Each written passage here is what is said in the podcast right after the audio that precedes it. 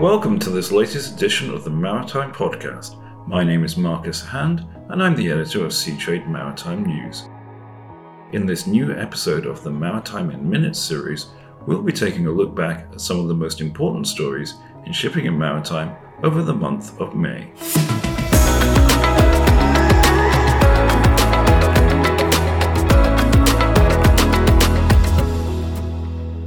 In the first week of May, the rise of the Indian variant of COVID 19 and the crisis resulting in India and other subcontinent nations brought fresh concerns about crew change. A growing number of countries instituted travel and crew change ban for travellers coming from India in the previous 14 days, a major concern for shipping, which is heavily reliant for officer ranks from the country. In terms of the current numbers, the situation did not look too bad and the new Neptune Declaration Crew Change Indicator, surveying 10 major ship managers, showed that as of mid April, just 5.8% of seafarers were on board vessels beyond the expiry of their contracts of employment. Meanwhile, 0.4% of seafarers had been on board vessels over 11 months, the maximum period allowed under the Maritime Labour Convention. However, the mid April figures were not seen as representative of what was being reported on the ground by managers, and there were warnings from leading executives about what lay ahead. Bjorn Hojgaard, CEO of Anglo Eastern Univan Group, issued a blunt warning that the crew rotation crisis was far from over. In fact, 2021, he said, was set to be worse than the previous year, with the recent surge in COVID cases in many crew supply countries making crew change in many cases impossible due to ports shutting down for these nationality of seafarers.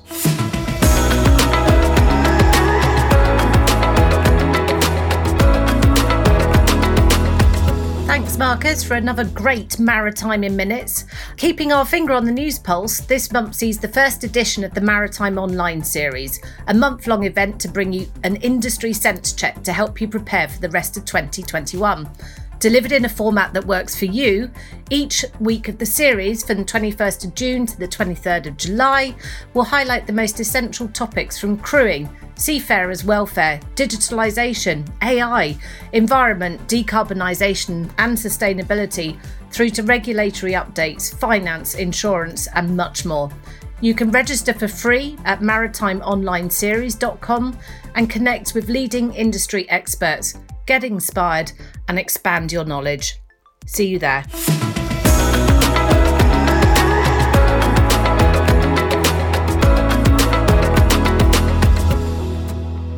Moving into the second week of May, and there was a focus on the gulf in port efficiency between exporting terminals in Asia and import terminals in the West, particularly in North America, which are causing serious issues for the container shipping supply chain. The new Global Container Port Performance Index, launched by the World Bank and IHS Markit, showed that Asian container ports were the most efficient in the world, dominating the top 50 spots. Yokohama ranked as the world's most efficient port, ahead of King Abdullah Port in Saudi Arabia and Qingdao in China. By contrast, the only ports in the Americas in the top 50 were in Mexico and Canada, with no ports from the US represented. The lack of 24 hour operations at US ports was highlighted by US Federal Maritime Commissioner Michael Khouri as the country's terminals struggled with unprecedented congestion. Speaking at the National Customs, Brokers and Forwarders Associations of America annual meeting, he said talking to top container line executives on how to improve the situation, nearly all CEOs had raised the issue of operating hours at US terminals in comparison with other terminals around the world.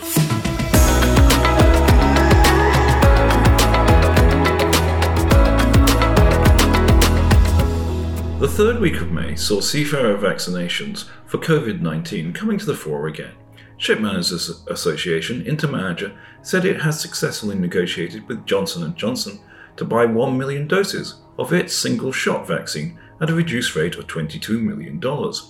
However, to place and receive the order, it requires Intermanager to work with a recognised government body, a requirement in line with international law. This proved to be a stumbling block, with Intermanager drawing a blank in finding a recognised government body to work with, a cause of much frustration for President Mark O'Neill. Meanwhile, Seatrade Maritime News reported on China making the new single dose COVID 19 vaccine CanSino Biologistics available for Chinese seafarers at 11 ports in the country. Also, during that week, Seatrade Maritime News participated in a Maritime London webinar on shipping's relationship with media and public relations. The panel, moderated by Maritime London CEO Jos Standerwick, covered a wide range of ground, including sea blindness, the stories the industry has to tell, and the environmental pressures creating a new need for transparency. Speaking on this topic, Ben Pinnington, Managing Director of Polaris Media, said, We are now part of a much bigger debate, and we see with ESG, the new environment, social governance agenda, which is sort of replacing CSR, that that is putting a lot more pressure on maritime organizations through things like the Poseidon principles, which is actually putting a lot more pressure on shipping lines to go green in line with the IMO targets. So this sort of era of CSR and gesture, doing worthy things and expecting recognition. It's becoming much harder now with ESG. The organizations, shipping lines have been told, you won't get a mortgage for your ship if you don't get your house in order.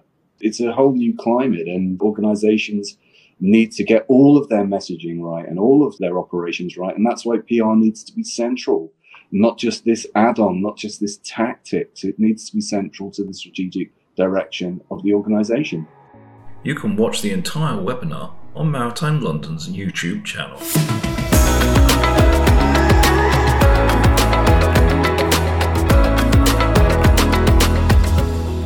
The final part of May saw container ship fires hitting the headlines again with graphic images of the Singapore owned 2021 built container ship X-Press Pearl ablaze off the coast of Sri Lanka. Box ship cargo fires from hazardous cargoes are an ongoing concern for the industry and insurers. In this latest case, the fire emanated from a cargo of nitric acid. The fire started in the hold on the 20th of May, and despite attempts to extinguish it, spread to the deck by the following day. Explosions on the 22nd of May and then 25th May saw the fire on the vessel hitting global headlines and the crew evacuated. Meanwhile, the vessel's cargo started to wash up ashore, prompting a massive cleanup operations and fear of a major environmental disaster. By the 31st of May, the fire had been brought under control, and Ada Derana in Sri Lanka reported. The Sri Lankan Navy says that the fire which broke out aboard the cargo vessel MV X-Press Pearl, anchored off the port of Colombo, has been brought under control. However, the Navy pointed out that there is still smoke emanating from the center of the ship. The Navy released footage of the fire that had been recorded by infrared surveillance cameras over the past three days to the media today. Based on the footage, the Navy noted that the fire aboard the ship is now at a minimum level compared to previous days. Meanwhile, the cargo and plastic pellets known as nurdles, which were released to the ocean following the disastrous events, had even washed on the shores of Galle and Matara. This expands the sections of the island's shoreline affected by pellets, which is in the process of spelling a marine disaster. The vessel's owners, Express Shipping, say the salvors found the vessel's hull to be intact and that no fuel had spilled from its bunker tanks. The Sri Lankan authorities have launched a criminal investigation into the fire. That's all we have time for on this episode of Maritime in Minutes. To learn more about the stories mentioned in this podcast, visit seatrade-maritime.com and sign up for our newsletter. Thank you for listening.